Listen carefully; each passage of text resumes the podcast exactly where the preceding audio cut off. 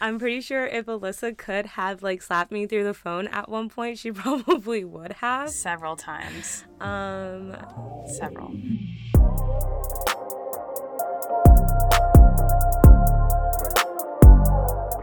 hello, beautiful humans. Welcome back to Bedtime Thoughts, a podcast where we discuss black and queer issues that keep us up at night. We're your hosts, Alyssa and Juliet. What's going on, girl? What's up? What's good? Tell me what's going on. Mm, mm, mm, ah. Okay. The end. Um, good. so, uh, I don't even know like where to go from that. Like, There was a lot of questions, I understand. Let's start with what's going on. okay, so um, your girl, your girl got a COVID test today. Dude, that fucking thing up your nose is bullshit. It's bullshit. They put it down my Okay. throat. no, because I, and I asked and she's like, um, that one's not as accurate. And I was like, I don't give a fuck. Thanks. Comfort over knowledge. she was like she like put it up my nose and i like freaked out because i was like oh my god i just touched my eyeball and then and then so she takes it out of my nose and she's like she's like that one didn't go as far up. And she's like okay i just want to prep you and let you know that we have to do the other nose. And i was like you have to do the other nostril? What the fuck? And i was like i'm sorry i did not mean to curse at you. And she's like No, it's okay you- sweetie i've heard worse. And i was like but for real this is bullshit right? This is not happening for real right now. this is happening for real. Did she use the same Q-tip up your other nostril? Okay, good. That's that's like I don't know if- why because they go to the same place, but that's weird to me. That's gross. Can you imagine like a wet Q-tip going up your other nostril? That's- no it's not even a q-tip it's like a brush thing it's a brush. like it, it's like a little it looks like a brush on the end not a q-tip Interesting. Where did you go? I went to um I don't know this like bougie walk-in clinic because it's close to my house. Damn. And then they. They brought this doctor out on an iPad. Like what the fuck is he gonna do? She's dying. she was like, "This is the guy who will be seeing you," and I was like, "Y'all know this is a joke, right? right? Can we all agree that this is this is stupid?" This is a future of medicine. This has been in works even before COVID. Yeah, I don't need to talk to a doctor. What is the doctor on an iPad gonna do? Bitch, the thing was blurry. I'm sure he couldn't even see me. He couldn't even. Ha- he couldn't even see me. He was looking at the roof of my car, and he's like, "I'm a PA. Uh, this is what we're doing." And I was like, "This nurse could have explained it to me, and not wasted my time like this." Oof. And he was like, "Do you have any questions?" And I was like, "No." And he was like, "No questions." And I was like, "No." And then she's like, "Okay, I'm gonna go get the stuff." Like holding the iPad and like walking away. And I was like, "I know she feels dumb as shit doing this." Okay, but that's why things are so expensive because the shit that the nurse can tell you, a higher level provider is telling you. That's why everything's so fucking. it doesn't even make sense. Honestly, I didn't even pay for it. My insurance covered it. Somebody's fucking paying for it. If I mean, I'm not paying for it. I mean, I guess that's what's important. It ain't come out of my wallet. So now I can get my hair done. What are you gonna do to your hair? I'm gonna get knotless braids. Shut the fuck up, I'm not. I'm, I'm being serious. Kurtisha. That's for you. That is for Kurtisha. I want to do knotless braids too. You're gonna go get them professionally done. Mm-hmm. All right, By take Key, obviously. Take notes so that I can learn and do them myself because you girl ain't got two twenty five to spend on braids. Well, I'm not spending 225. How much are you gonna spend?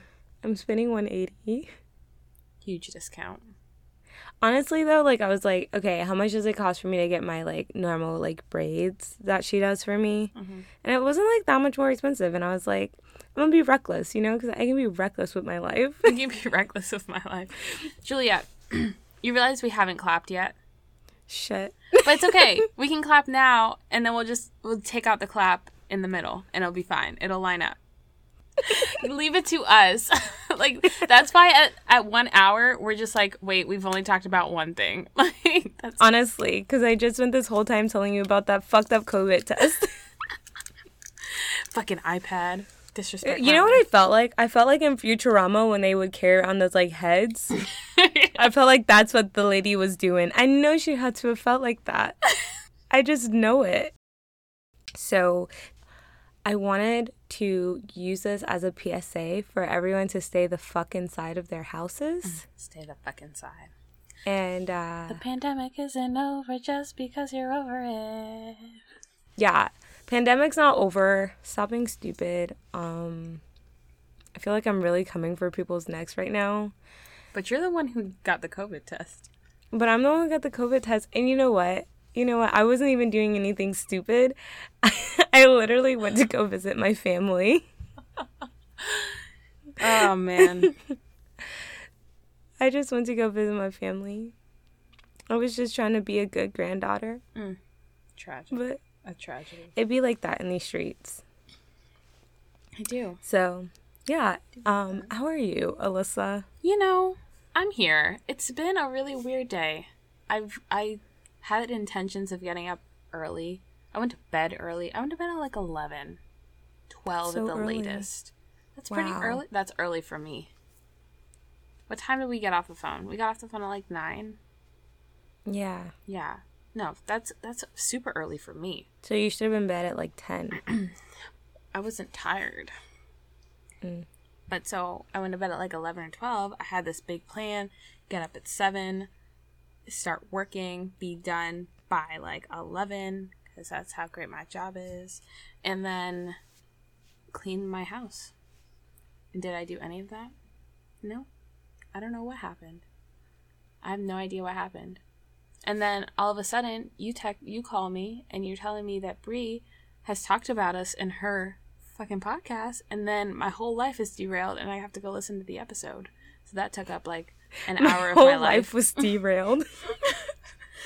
even more so than it was before, as if it was on Wow. a track. So what I'm hearing is you're blaming Bree, I'm not blaming Bree. No, a woman in Canada, No, no, no, for your non-productive day. No, no, Bree, don't take it that way. No, no, I love you. We're best friends. Please don't hate me. it's not. It's not. That's not the case. I just, you know, e- I'm easily distracted, and this was very distractible, worthy. So Okay. I I also just want to point out that you just noted that you have a new best friend.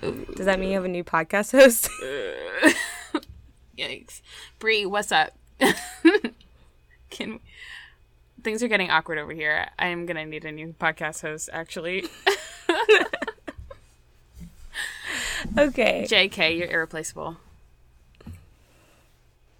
Yes, girl. Thank Yeah, you. So that's how my day is going. Day is unproductive. After this, I gotta go back to work. So, it's fun. That's going to be so much fun. Super. It's going to be great. Yeah. All right, Alyssa. Mm-hmm. What is your victory for this week? Oh, man. So many great things have happened this week, Juliet. It's just so. Obviously. It's hard to t- just name them all. It's really, really difficult. honestly, I really enjoy the weekend with you and us going to the beach. And it was like, it was really chill. And I feel like we don't have, like, for me at least, I don't have a lot of like chill days where I don't really have a plan. Like, I'm always like, plan, plan, plan. But we kind of just went, we chilled. Everything happened that happened. And it was cool. And I really enjoyed our like in depth conversations with Ronde. And it was just like, it was chill and it was awesome. And I enjoyed it. It was a good weekend. Yeah. Well, I guess can't use that. I can't use that as my victory. I'm sorry. um, you can. You can take it. No, it's okay. I'm gonna be original. Mm. Honestly, like something I've been thinking about that I think is a victory, also kind of like an epiphany, mm-hmm. is um, sometimes I worry that I take up too much space in the people around me, like in their life. Mm-hmm. And I realized recently because last week was a shit week. This week is gonna be better. I'm manifesting. That's what they said to do on Instagram. Put it in the universe. Um, that's what that's what Instagram told me to do. that's what Instagram told me to do. So, um, but I realized recently that like the people who have like who have been there for me and the people who care about me don't feel like I'm taking up too much space in their life and taking up their time. And it was, it felt like a victory to realize that and to acknowledge that. Um, I have this whole, I have this whole support group and this whole support system who's here for me. And that's been really great. So Yeah. I guess that's my victory. That's I don't really know if great. it would classify as a victory. No, that's an awesome victory. You've got a team. Realizing that you have a team. That's Mm-hmm. an awesome victory. And I feel like that's that kind of like ties into self-love and like the confidence that you have in yourself and like the place that you have in people's lives. I guess. I think for me though, it's never it's never been that I don't feel confident in the place that I have in people's lives just so much as wanting not I want I want to make sure that like my relationships are like mutual giving and taking. Mhm. And so like when I speak to people and when I reach out to people, I want to make sure that it's a very reciprocal Mhm. thing. It's not like you're just dumping all your problems on them. Exactly. But I realize that, like with every relationship, it's always going to be like give and take. Mm-hmm. And sometimes my friends are going to need 80, you know? And sometimes I'm going to need that. You know, it's never going to be 50 50. Yeah. You know, it's never going to be 100% like, or it's never going to be equally reciprocal. Mm-hmm. But it's acknowledging that in those friendships and in those relationships, it doesn't always have to be so long as you understand that this is how relationships work. Yeah. You know, sometimes you're going to take more than you can give, and sometimes you're going to give more than you're taking. And that's okay. Totally okay. So, I love that realization for you. yeah, it was good shit. Yeah. Shall we get into what's keeping us up in these motherfucking sheets? We shall get into what's keeping us up in these motherfucking sheets. Um, so we are going to talk about Black Lives Matter mm-hmm. and how it's impacted us and kind of the allyship that's come out of that and take a little deep dive into that. Just a small deep dive, maybe like a five foot dive into the pool. Five foot. Yeah. Maybe 9 mm-hmm. foot if you're feeling if you're feeling adventurous. if you're feeling adventurous. Yeah. So, before we get started, I just wanted to say that we're recording on August 24th, and yet another black man was horrifically shot by the police, and his name is Jacob Blake, and he was shot in front of his children. Yeah, he was shot like seven. He was shot seven times in the back. Honestly, when I watched the video, I was like, oh, he's oh, dead. God, no. He's he's dead. They shot him so close, Yeah. like, and so rapidly. There's no way that he would have survived. But he's. They say he's stable. So, prayers. Which is to amazing. Yeah. Thank God he didn't die. Yeah. Um, yeah, but I remember us talking about whether or not it was gonna still be rel- whether or not people would still find it relevant. hmm And um, I think it's come. We've come to find out that it's always going to be relevant. It's always gonna be relevant, a hundred percent, and and it's always gonna be something that we will need to speak out and speak up about. Um, and I guess like going into how it's impacted us, I know for me, I'm tired of seeing this shit, honestly. I didn't watch the video. I refuse to watch the video. I just can't do it. But I'm, I'm just, it's I'm a lot. sick of it. It's a lot. It's a lot. And but I told myself after um, George Floyd's death that I wouldn't watch another video of a black man dying because since we were in middle school, you know, that's all we've seen. We've seen that every year, right? And it's traumatic. And um, I remember Chica coming on. I love her. I remember Chica coming on Instagram and saying like, "Y'all can keep that shit. Like, don't post, don't post that on Instagram. Don't post that on my social media. I don't want to see it. That's that's that's uh that's trauma porn." And that's exactly what it is. Is people is. people recording a man dying and posting it on the internet while it's something that people need to to know about. You know, mm-hmm. it, it can be triggering for a lot of people. But I was just scrolling on Instagram and I happened upon it. I happened upon a man getting shot. Why is that normalized? Yeah, and I don't I don't think it's not normal for us to watch people die or be shot or be seriously injured. Mm-hmm. And thankfully Jacob didn't die, but like it's not it's not normal and it's it's traumatic. I mean, you think about you know, like think about 9/11, right? Mm-hmm. There were there are people who are traumatized, who can't get on planes, who can't go into skyrises, who never who have never been to New York City mm-hmm. just from watching it, you know? And then you have a group of people, you have black people who live the experience of systemic racism every day. You have black people who experience police brutality every day. And now, casually scrolling on Instagram, you see this trauma Right. and like how much that like impacts you. And like, it's just, it's not like you said it's not normal and i don't know why we've normalized this idea that we need to see the trauma happening we need to see the death happening or the brutality happening in real time for people to say this is nonsense you know mm-hmm. this should not exist. Why do we need to see these videos to justify that this person should not have gotten shot to justify that this person should not have been killed? It doesn't make any sense to me. And it seems so backwards that in order to validate a human life, we have to see their death. You know? Wow.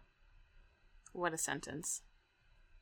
What a sentence. I I agree with you. I think but I think that and not to validate this in any way and validate any of this in any way, but I think that people just look at black people as a whole as stronger and like as a threat and that if a black person is shot by a police officer, killed by a police officer, then they deserved it.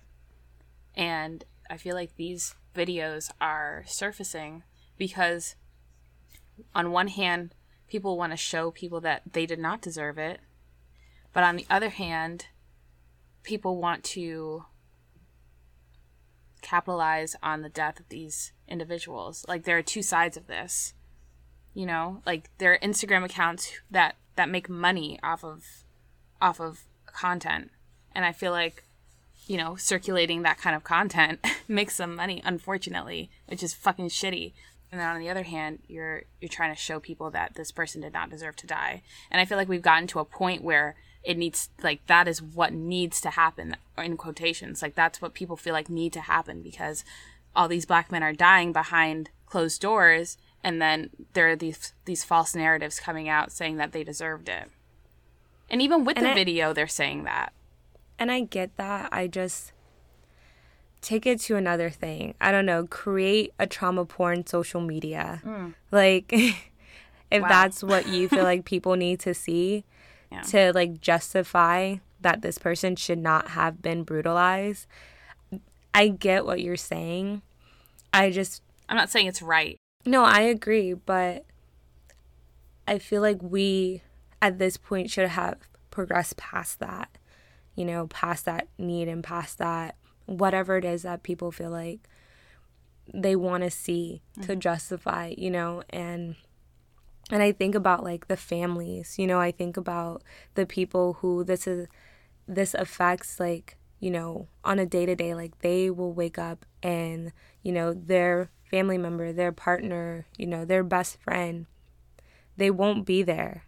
You know, and then they log on and there is no there is no safe place for them. They log onto Instagram and imagine scrolling and seeing the death of someone you know Yeah. on social media. Yeah. You know, imagine, you know, Googling your family member or your friend and their death is the first thing that pops up or this horrific instance of them being brutalized pops up mm-hmm. you know it's just it's insane and and a part of me feels like it's not it's I get it. A part of me feels like it's disrespectful. Like I think about what Oh, yeah. I want to see my family member's death constantly shown over and over and over and over again just to prove that they didn't they they shouldn't have died. They didn't have to die at the hands of the police, right? Mm-hmm. They shouldn't have been brutalized at the hands of the police.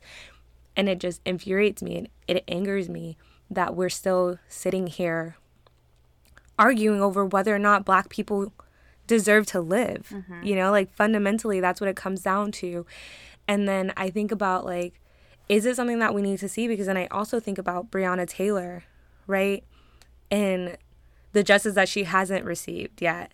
The fact that like copyrighting her name is further along than her murderers being arrested. Ridiculous. You know? Absolutely insane. and and so i think like is it because we didn't see that that people aren't as outraged mm-hmm. is it because she's a woman like what is it you know like what is it that has made this not as viral You know, right and I think, so to speak Well, I think that Breonna Taylor is people are outraged about her, and people are speaking out, and people are doing the things that that they can do to get her killers arrested. But I think that that you're exactly right because we did not see it. There is no evidence, quote, that she that these people killed her or that these people did not act out of self-defense. And that's the shitty part of it. Like to see someone die in order to get justice for them or to not see them die and there is no justice at all. It's like mm-hmm. the catch 22. So, in the age of social media, in the age of cell phones, like the the minute something happens, somebody has their phone out. I feel like you know this has always been happening. These these murders have always happened, but it's the ease of access of devices of technology that allow us to see them more frequently. You know, Yeah. But I think, yeah. I know I feel like I sound like a broken record. I just seeing that over and over again, I feel like loses that effect like it desensitizes us. yeah, becoming desensitized to seeing someone die or almost die Yeah. isn't normal. It isn't something that we should experience. And then you think about like the trauma of growing up black, you know, mm-hmm. and then added to this, you know, and it just, it's so much and it's so overwhelming. But, and I, I do agree, like in the age of like cell phones and social media, we, we do things that is like quick. It's gonna grab your twi- attention quickly. Mm-hmm. You know, it's gonna get. It's it's gonna spark outrage instantly. You know. Yeah. So I I get that. I just maybe it's a societal shift that needs to happen in terms of how we look at the lives of Black people, Oh, 100%. and you know, I think that it's just traumatic. You know, it's it's just so much. It's so much to handle, and Why- like yeah why do we have to prove our our worth when the Mm-hmm. only difference between us and someone lighter than us is the origin of our skin we're only darker because we originated from closer to the equator we're the same fucking species it's not like you're you're Yeah. arguing between a human and a dog people treat their dogs better than they treat black people it's fuck- Yeah. And I know like there's so much context around like being black in the United States, you mm-hmm. know. There's so much that impacts that experience. But I think like also you know when you talk about like being black in the United States and you talk about like now I feel like there are more people talking about it. Mm-hmm.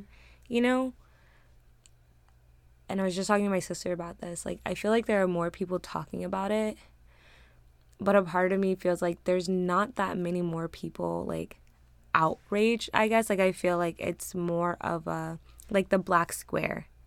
You know, you mm-hmm. post something to show that you stand look, yeah, look, I stand with you. You know, I I'm here, and I think again with the social media culture, it's so easy because you don't want to be like canceled. You don't want people to think that oh you're racist. Like You people are people more afraid of like being called racist than mm-hmm. like actually like being racist being racist or standing up and speaking out, like truly like doing something. And I think it's also that you don't have to verbally say something. You can act. You mm-hmm. can do things. There are several things you can do. You know, like you don't have to say on social media that you support. And I know that like I know that people disagree.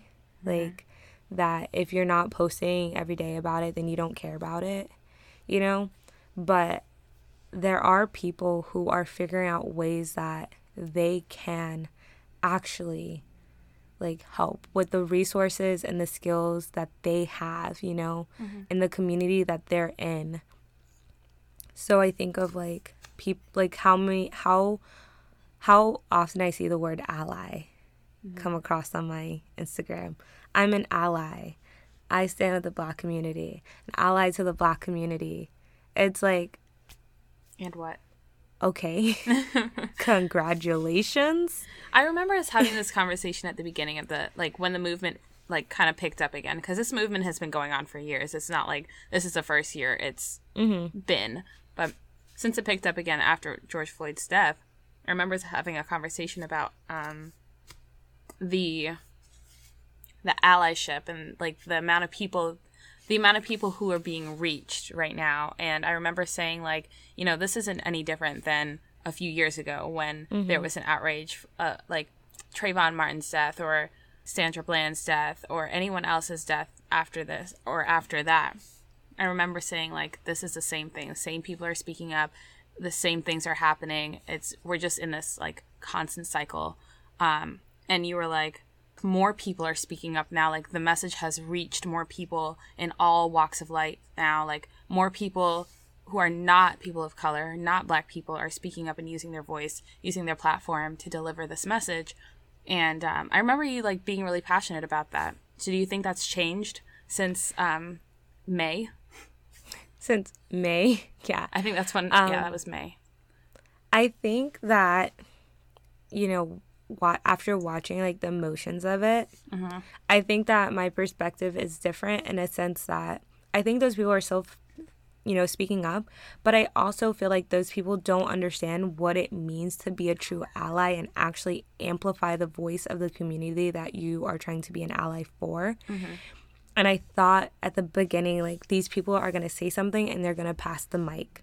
You know, they're going to highlight the voices and the organizations and the people who have been doing this work, who have dedicated their life to this work, you know, because they're so, because, you know, they're so invested. And I feel like what's happening is almost like It's a trend. people, it's a trend, but people are not, they're speaking up, but they're trying to speak on behalf of the black community. Mm. And that's what bothers me.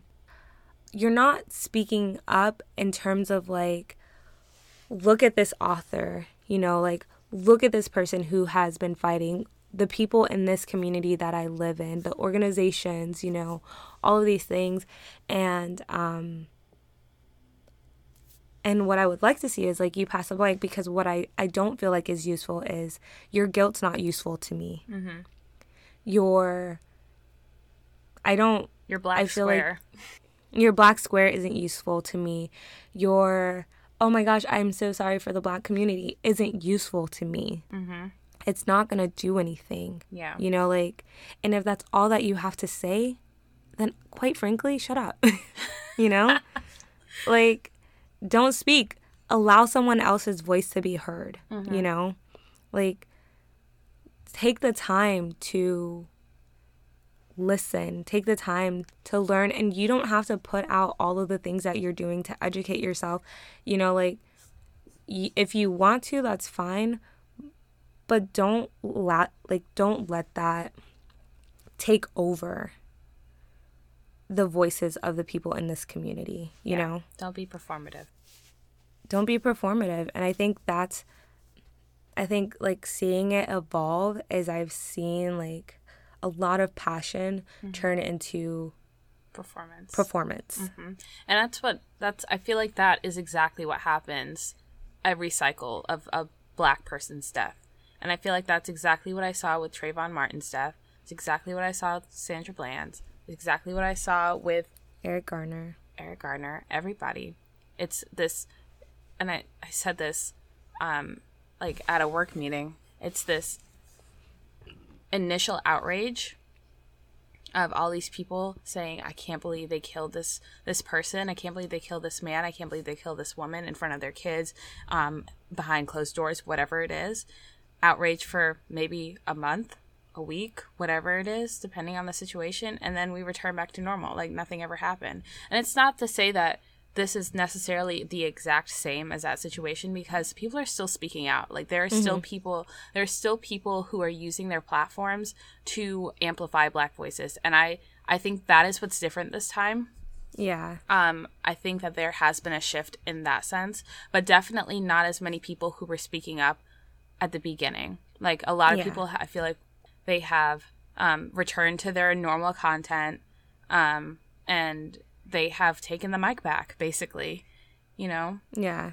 Um so i agree with you. I would love to see more people with pa- power on their platforms hand those mics over to people who have been doing the work and who can educate people because you know at the end of the day it you know it's hard to educate yourself on something that doesn't directly affect you I agree. You know, and people are not going to do that work necessarily. They're not going to, like, if it doesn't affect them in their daily life, why would they do that work unless they're super passionate about it?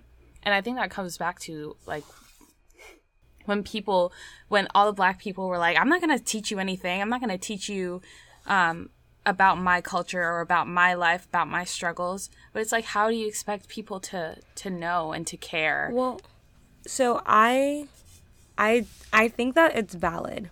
I think it's valid for people to for black people to say like, look, I don't want to exhaust myself teaching you. You can google this. You can learn this. You can if you are and I think a part of being a true ally is saying like I need to take it upon myself to learn and mm-hmm. to understand what is happening in the world because there are black authors out there who have written about it, you know, scholars out there who have put out studies, you know, numerous information is out there and is available. Like, do I think it's beneficial for Black people to share and speak up? Mm-hmm. Yes. But I do think that because I think about like how I'm feeling now, and I feel I talk about it at work, I talk about it with friends. I talk about it in passing. I hear about it, you know, and I for a while I was like on social media, like constantly posting, constantly talking about it, and it gets draining. It gets draining to bare yourself mm-hmm. out there like that so frequently and so often for people to just come and like cherry pick your story. Yeah. And then tell your story that they cherry picked, you know? So like I think that there is validity to black people saying like, look, there are resources that you can use. Mm-hmm. I also think that, like, you know, on the flip side, like, yes, it is beneficial for people to hear like the lived experiences of black people but i think it's definitely a choice that black people are allowed to make mm-hmm. because because what they're experiencing is it's it is more traumatic you know it is a lot and if you have the capacity then yeah take that time to educate people mm-hmm you know but i've what i've also been seeing is like there are black people who are like you know what? I'm not really going to focus on educating white people because they can they can google that but i'm going to focus on making sure that black people are educated and cared for and understanding like how to take care of themselves and how to deal with this trauma and stuff like that.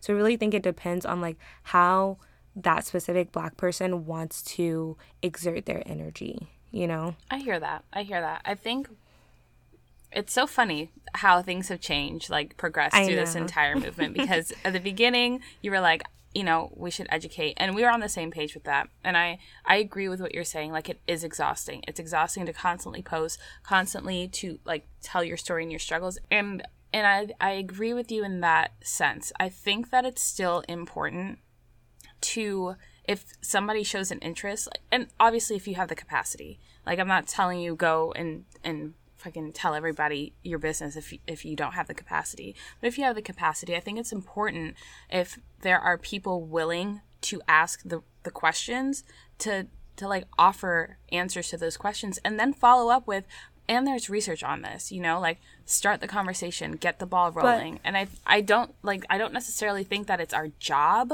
but i don't think that it's fair to be like you know like go fucking go figure it out on your own and expect people to do it you know and i i completely get what you're saying but i think that when you think of allyship and you think of being an ally being an ally is understanding that you as an ally have a responsibility to educate yourself mm-hmm. right to go out and search for the resources because i you know were there resources handed to me as a black person on how to like navigate this and figure this out in my life experiences? You know like if you are going to say that you're an ally to this community and whatever community whatever community that you are going to be an ally to you have a responsibility to first educate yourself and second have the conversation and I feel like that's the order it should go in. I think that your first thing is to educate yourself and like look at what's going on and educate yourself about what's going on because it's important to take that step as an ally to say, okay, I understand that I benefit from this system, right, in some way. And I'm not affected by this system and I need to understand how I benefit. I need to understand where my privilege lies. I need to understand XYZ. But I also and, think and then and then you can say like because then you you're not reaching out to people like, "Hey, what can I do for you? Hey, what can I read? What can I can you give me a list of books?" But how does a conversation you, how does a con- these fucking cats are how does the conversation change if if the if you're educating yourself first? Then what is the question afterwards? I think that you can have a more sustained conversation because this person isn't educating you on resources and books and stuff like that. You can actually talk about the experience. You can talk about the systemic racism. You can talk about like you know you can you can have a deeper conversation than just asking someone for resources and asking someone how to talk. Someone asked me, "How should I talk to my kids about racism? Do it do I have kids?"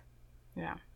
You know, like is that a conversation I want to have? Like no, it's not. Like you have kids. You need to educate yourself on how to talk to your kids about race. You know, like I think that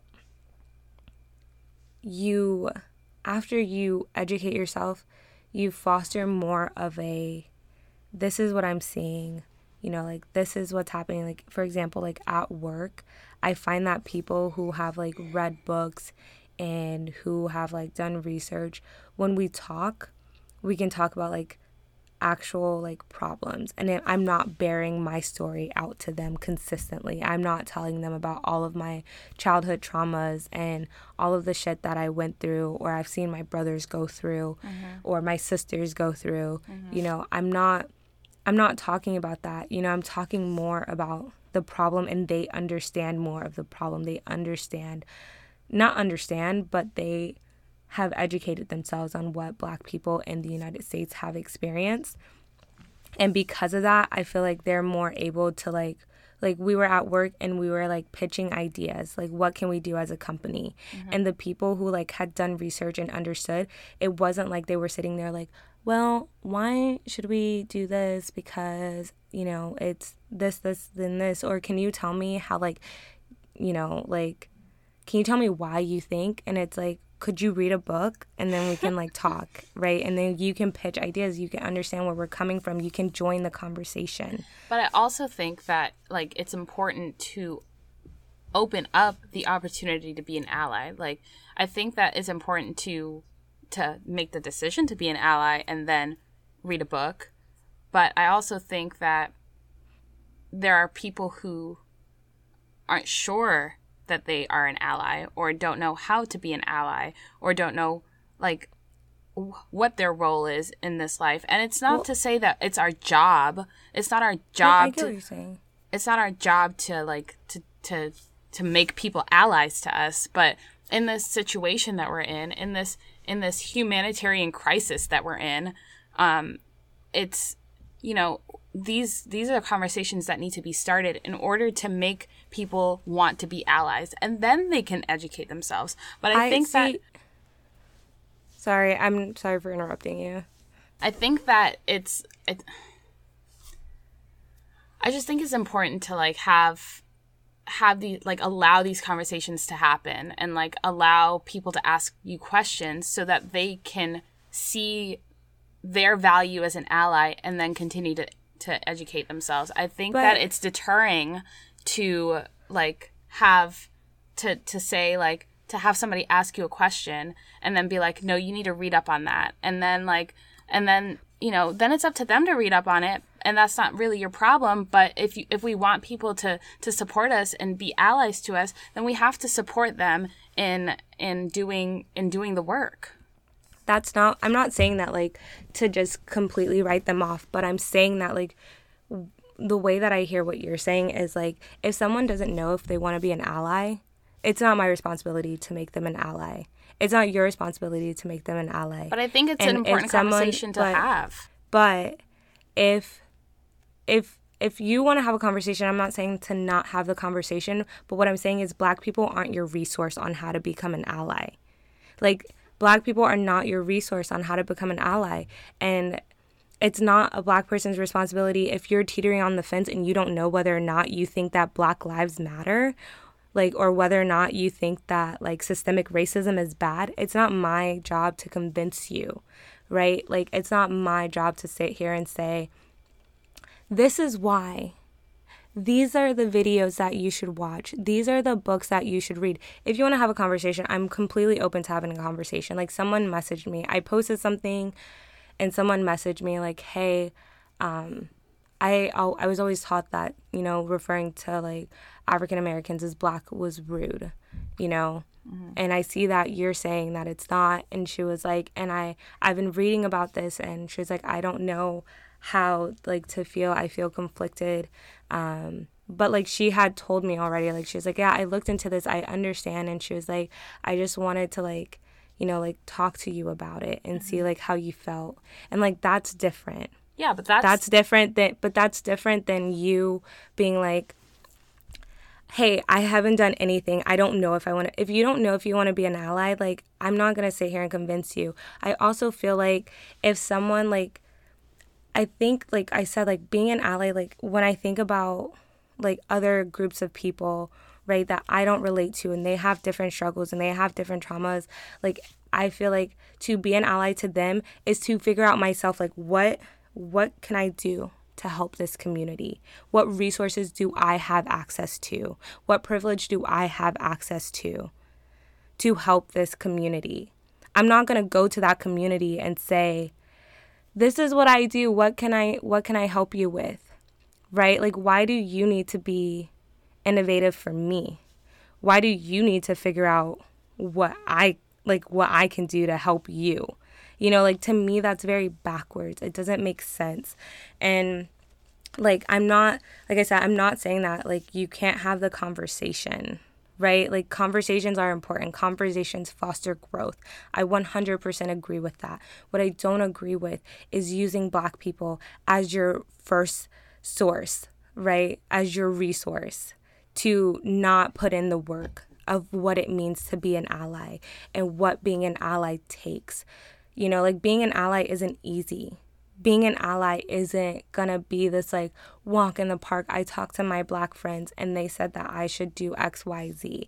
You know, like as an ally, you don't want to further burden this group of people into educating you. It's not it's not our job to educate you. And I know you said that you're not saying it's our job, but like as an ally, you should understand that. Right? You should take that place of compassion. Like you said, like it's so important for people to understand our lived experiences. It's also important for those people to do the research on these lived experiences, you know, and the history of it. That's like my point of view. Okay. You disagree? No, I don't disagree. I think that you those are valid points and passionate points and like that that are obviously like you you cannot come to your black friends and say this is I don't know anything. Tell me everything that need that I need to know to be an ally. But I think that in this very unique time, yes, we deserve we deserve basic human rights. We deserve the right to not have to educate somebody on why being black is equ- equivalent to being human and why we deserve to be on this planet just as much as everybody else. But the way I see it is that people don't think that. People don't think that we deserve to be here. People don't think that we are worthy of living. And so to to say that I mean, I understand the definition of an ally, but like to say that like if you have if you decide to be an ally, you need to do this work. Like who is to say like how do you how do you I feel like what I'm trying to say is that there's this negative stigma behind educating people and like feeling like you need to like like you shouldn't have to tell people why your life is valuable and why what you need. You know, you shouldn't have to tell people that this is this is the direction that we want to go in. People should just know if they know what is right and what is wrong, right? But I I think, you know, I'm just thinking of it from an ally perspective because I, I think of myself as an like as an ally in other communities and what role do I play? I don't just go out necessarily and research things right off the bat. I have conversations with people that make me want to research things, you know, and make me want to learn more about ways that I can support their community. Um, I think that that's where that's where true allyship forms is through having those conversations with people. So when you go ahead and you tell people that you're not going to have this conversation with them and that they need to research things on their own, I feel like it, it really turns people away and it makes the next person or or makes them not want to talk to the next person about an issue because they're going to feel like th- they're being turned away, they're being deterred. So that's the way I see it. And I also feel like we're looking at allyship as like you're either all the way or you're not at all. And I, I think that it's a spectrum. I think that there are people who are going to be far more dedicated to to a movement than there are other people and there are people who are going to be 100% against it. But I think what is missing here is that there there's no conversation for the people in between there's no conversation for those people who aren't really sure what to do or aren't really sure how to support. And humans are personable species, they thrive on connection. And it's hard to it's hard to to connect to something that you are not innately connected to. It's easy for us as black people to say black lives matter and this is wrong and we want to be treated equally and these are the things that we need to do.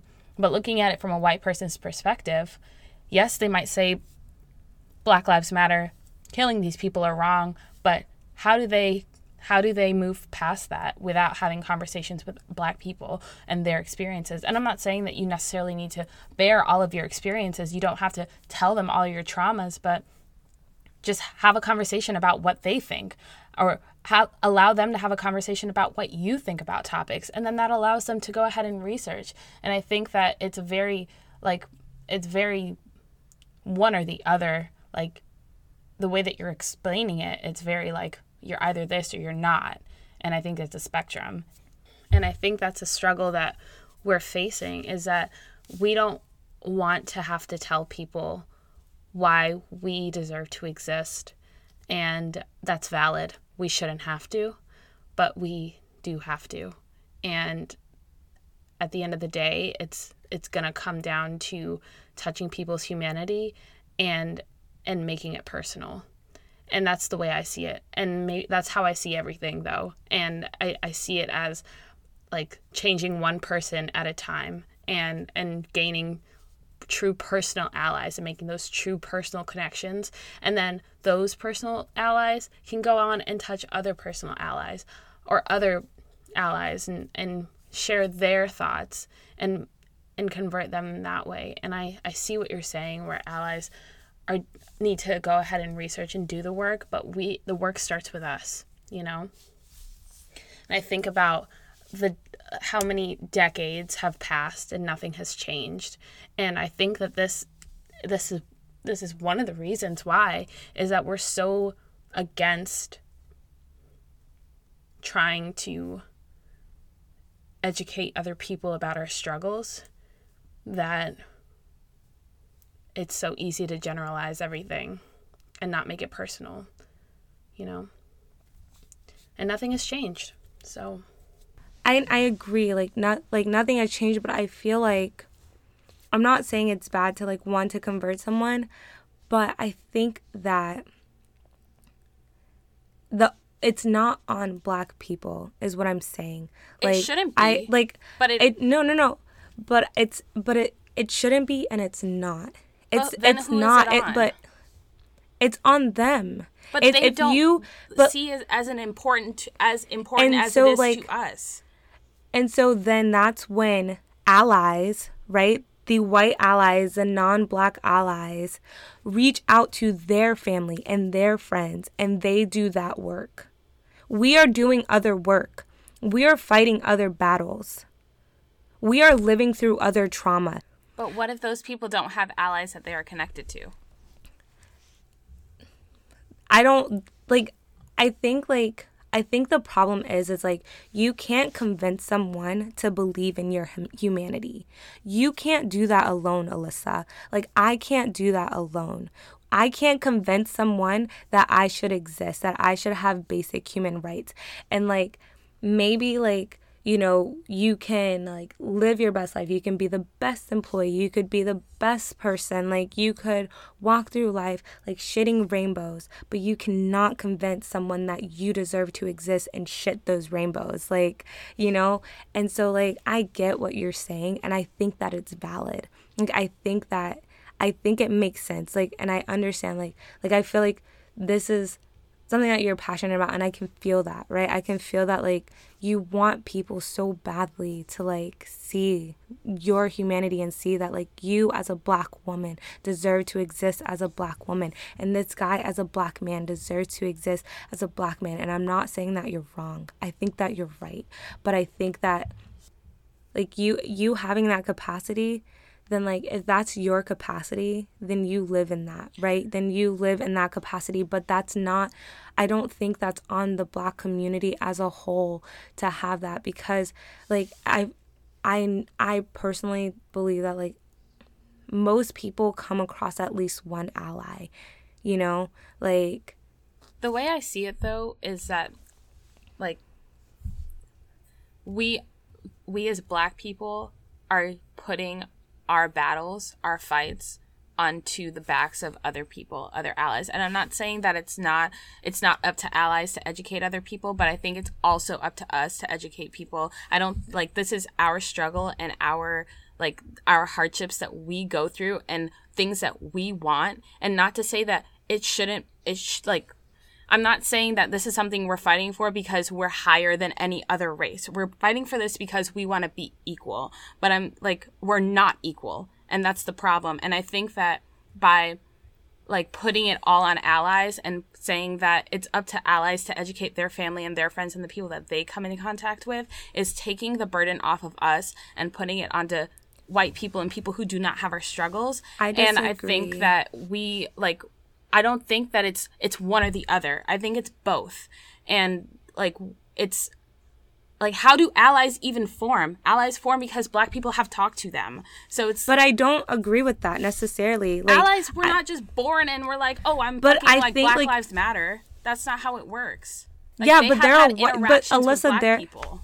I get that, but there are white people who see what's happening and know that that's wrong. I not every white person is sitting here and is like, "Oh my god, black people are dying. Whatever will I do?" Like some white people are like, "Fuck, that's horrible. I That's know that. horrific." I And know like that. those those like it's not like it's not like they they see this and they just like keep living their merry lives like yeah i get it like there are people who like do but there are also people who don't and there are people who don't need that. it to be explained to them that like black lives should be a thing right? That like we deserve to have the fundamental basic rights and the basic respect that other races receive. And i'm not saying that like i'm not saying that like no one knows that. And i don't think that's what you're saying but i feel like it's there's a difference, right? There's a difference between like putting all of like think about like how many people like just constantly tell their stories and have to justify their livelihood. There are black people doing other work. There are black people who are filling other voids and other spaces and they are using their capacity to do that. Mm-hmm. They are using their capacity to form other paths and it's not on them to say like while I'm working on this and while I'm putting in the work in this way, I need to also put in the work so that like you see that as a fundamental basic right. Like I don't deserve to be shot seven times for walking away from a police officer while a white man who just shot up a church gets to go to Burger King afterwards. Like the that's not on them to like consistently explain that. And so like being an like being an ally is like taking that right? It's it's sharing that burden. It's saying like look i see that you're struggling. I see that your cup is full. I see that your cup is continuously overflowing. And what i want to do is i want to take some of that water and i want to share it right? I have the capacity to fill my cup and to put this on my plate and to speak up and elevate these voices and, and elevate the voices of the people who have been putting in the work and understand that like the work that you're putting in for your black community, you have that space now. You have that capacity to continue doing your life's work in whatever field it is to show that black people belong there too. Like, that is an ally. And so, like, yes, I think that if you have it in you, yes, speak up, say it, right? Like, and, and like have those conversations, have those hard conversations. But like, when you when you think about like an ally and you think about how many people who are performing their allyship if they weren't actually performing and they were elevating black voices and black stories think about how many people they could reach right if they weren't just posting black squares or like reposting the same like you know today is a beautiful Monday and a perfect time to arrest the cops that killed Breonna Taylor. If they were posting more substantial things, right? And they were like putting that work into it. Like they could also reach so many people. That allows you to like say, okay, what are my strengths and what are my talents and how how do I want to do this, right? Is this something I want to do at work and like what that looks like and I don't have to constantly like lay my traumas bare and have the same conversations and like do that research for someone who wants to be an ally because if you want to be an ally, you will be an ally. I'm not saying that ally like I'm not saying that I don't understand what an ally is or that allies are not important. Allies are very important and I'm just saying that to build the the community of allies is it shouldn't be on necess- just on other allies. It should the burden should be shared just like you said. Like it should be sh- like our struggles should be shared with other people and they they should they should take whatever is overflowing from our cup and and support us and elevate us and put us in in the room but that also starts with us i don't think that we and i i keep saying this but i don't think that it is only on the ally to share our struggles or share spaces with other people and convert them to allies. I'm not it is saying that also it's- on us. I'm not saying it's That- but only that's on the what ally. it seems like. But I'm But not saying it's only on the ally, but I'm saying that it's not on all black people either. Uh, no, but Like- I'm not. I'm only saying that if there is a conversation to be had, and and if there is somebody who wants to have a conversation with a black person about being an ally, then that conversation should be had. Because the problem is there's not enough allies, and that's why we're still in this in this space of of this cycle that that our our blackness needs to be questioned our humanity needs to be questioned more people need to understand but think that about- we are I get what you're saying, but think about all of the think about all of the people, right? If you just look at like look at that black square, right? Look at all of the people who posted that, Alyssa. If they were like, okay, I stand with the black community, and they did more, don't you think that we could have real, true allies? Like, don't you think, like, if those people had put in more work to educate themselves, we could have more allies? Like, obviously, they know that it matters, but don't you think, like, don't you think that if, if they were like, I posted this black square, let me do more. Like, don't Yeah, you think that like we could Of have more allies? And like, why of course don't you? But like, don't do you think that they could like like imagine if they all did their research and like they that would be ideal. Right? But like but they could and i think we're not giving them enough credit and we're not we're accepting the performanceship right? The f- performative nature of their allyship. Like but what is the what is the alternative? If we if so yes i i hear what you're saying. Like if everybody who posted a black square did their research and and and elevated black voices and opened the room for ev- for black voices and did whatever they could to educate themselves and be there for us. Yes we would have a million a billion more allies right? But they don't. And the problem is that it is performative and who is going to educate them on being an ally. But- it is going to be up to them yes but it's obvious that they are not going to do the work. So what is the step in between them being a performative ally and being an active ally? What is the step in between? Somebody has to fill that void Yeah, but and I'm it's going to be like, an why- ally or a black person. Why does And it- why their does it- ally friends are not stepping up. Yeah but your ally friends should step up and i but i feel like but why, don't black people why is why it can't black people step up? why is it the people who are experiencing the trauma responsibility to continuously re-experience that trauma and lay that trauma bare like that's what i'm asking like when you have a group of people who just react on their emotions and not on education, like you are going to continuously get this performative nature. Like, I don't think that black people haven't been telling their stories, but like pe- black people are telling their stories, and then it's that their stories are left there and they're left there with this trauma in their hand right after just telling all of these people. And now they still have to pick up the people that piece pick up the pieces in hopes that the people that they just told their traumas to will say okay let me let this is enough to let me do the work. Like why isn't all these videos that circulating of people dying why isn't that enough?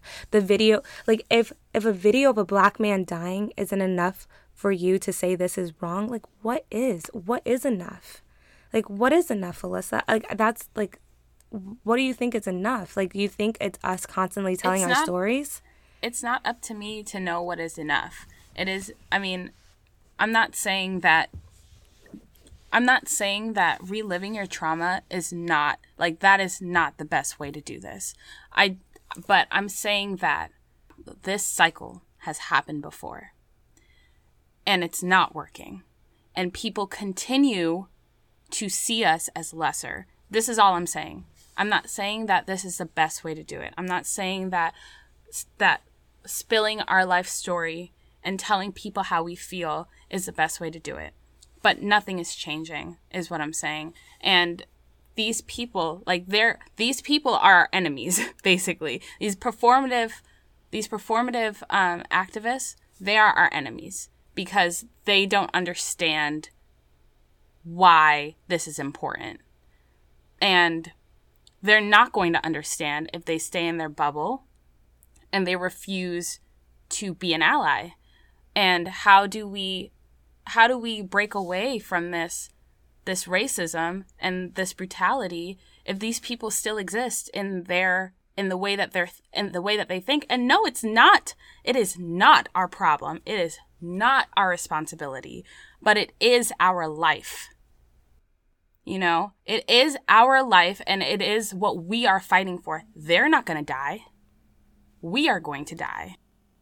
And I get that. And I think because of that, like, I would much rather put in the work for myself and my community than try to convert these performative allies and these performative activists. I would rather have 10 true allies than 100 performative activists. Like, I mm-hmm. would rather allow myself to continue doing the work and allow these allies to continue doing the work and spread that and and like instead of trying to convince someone who constantly goes through the motions to not go through the motions anymore so, but I, I, and I think there is value in what you're saying.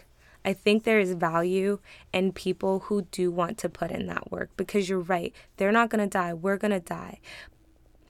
And because because of that, if they're not going to work, I don't I'm not going to beg you to be in a space that you don't feel like you want to be in truly, that you're not going to put your all in.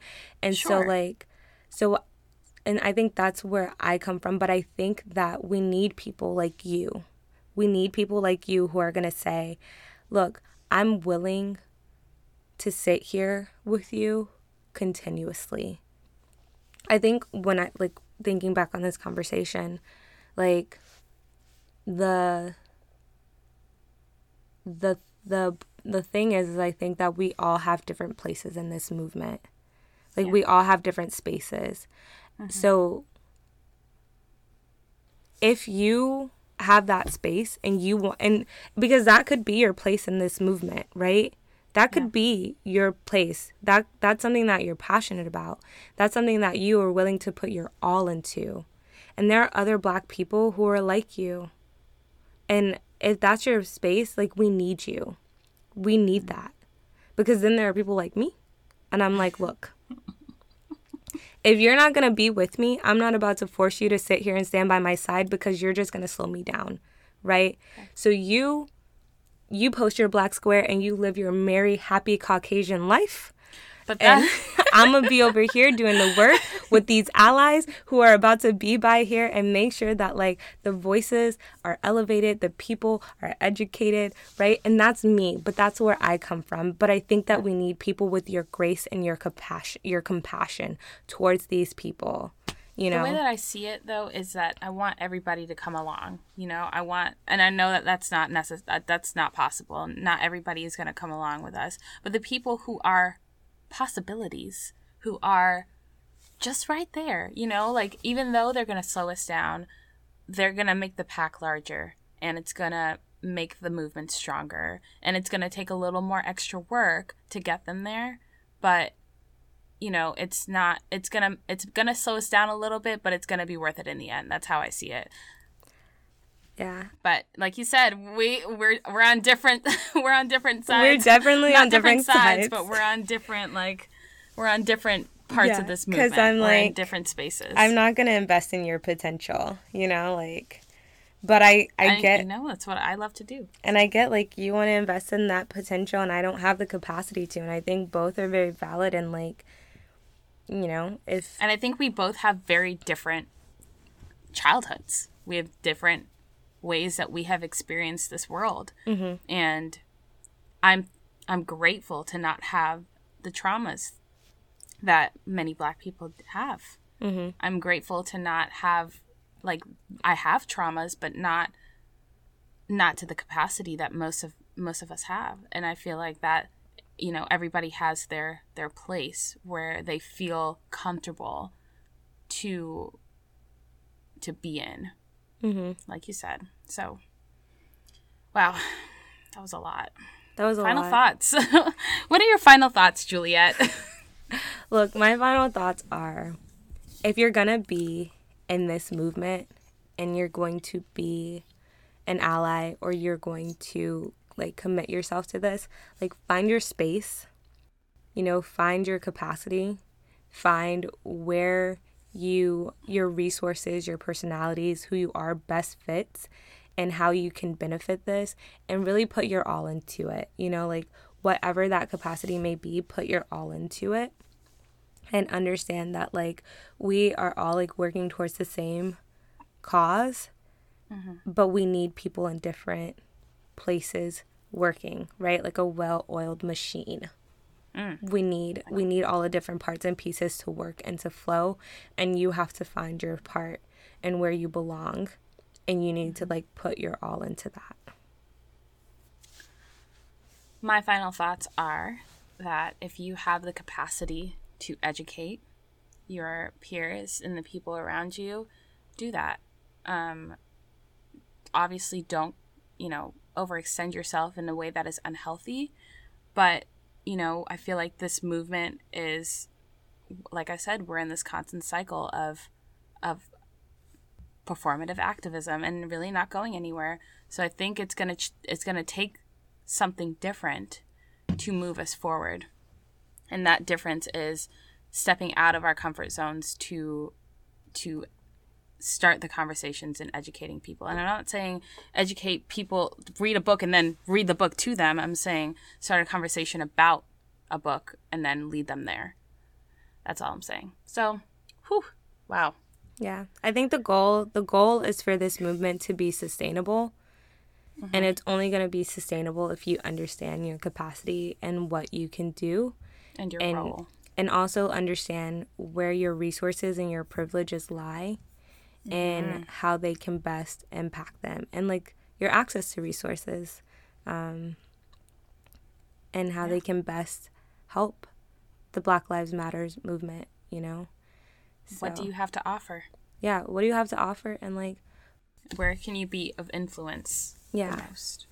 So, yep, those are the final thoughts. Thank you guys for tuning into this pretty heated conversation. That was hot. Um, I'm pretty sure if Alyssa could have like slapped me through the phone at one point, she probably would have. Several times. Um, Several. but you know, It is what it is. We still love each other. We have this ability to to have these conver- these hard conversations and share Yeah. them with you guys. And hopefully it'll help you guys have these hard conversations with your friends. yes, and you know, I think that our heated debate is going to be like What do you think it's going to be, Juliet? Tell me.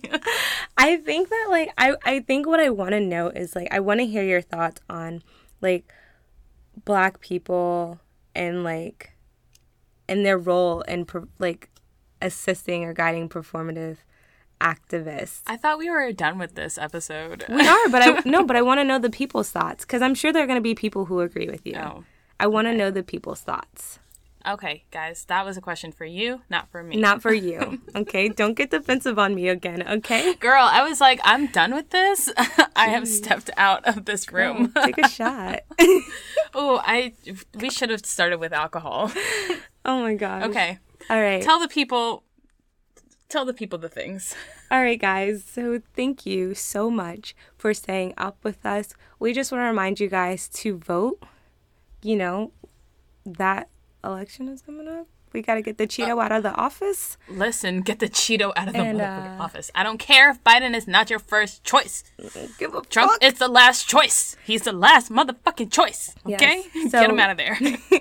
So yeah, we just want to remind you guys to vote the Cheeto out of the office. Stay educated a movement. and get some sleep. Alyssa, where Yeah. can they find us? well, I was gonna say we're going to bed, but I can't sleep because my heart is racing so motherfucking fast. I'm gonna have to cool down.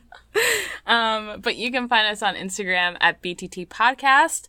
Share your thoughts. Let us know how you feel about performative activism and your role in the Black Lives Matter movement. Um, are you an ally? Are you not an ally? Are you trying to get there? Let me know. I can help you. Um, I'm just kidding. This is not an ad. Um, but yeah, you can find us there. Follow us on Spotify or wherever you get your podcasts. Give us a review on Apple Podcasts so we can get it up in the ranks. Five stars only. Five stars only. Thank you, Bree, for giving us that. Five stars only. And like, write us something nice. We want to read it. Um, yeah. So that's it. All right. We love you. Mm, that that was weird. That didn't feel right. But we do love you. Good night. Jesus Christ. Great outro. Ooh, ciao. Ooh, ciao. All right, y'all. Good night. I'm gonna Bye. stop now. Good night.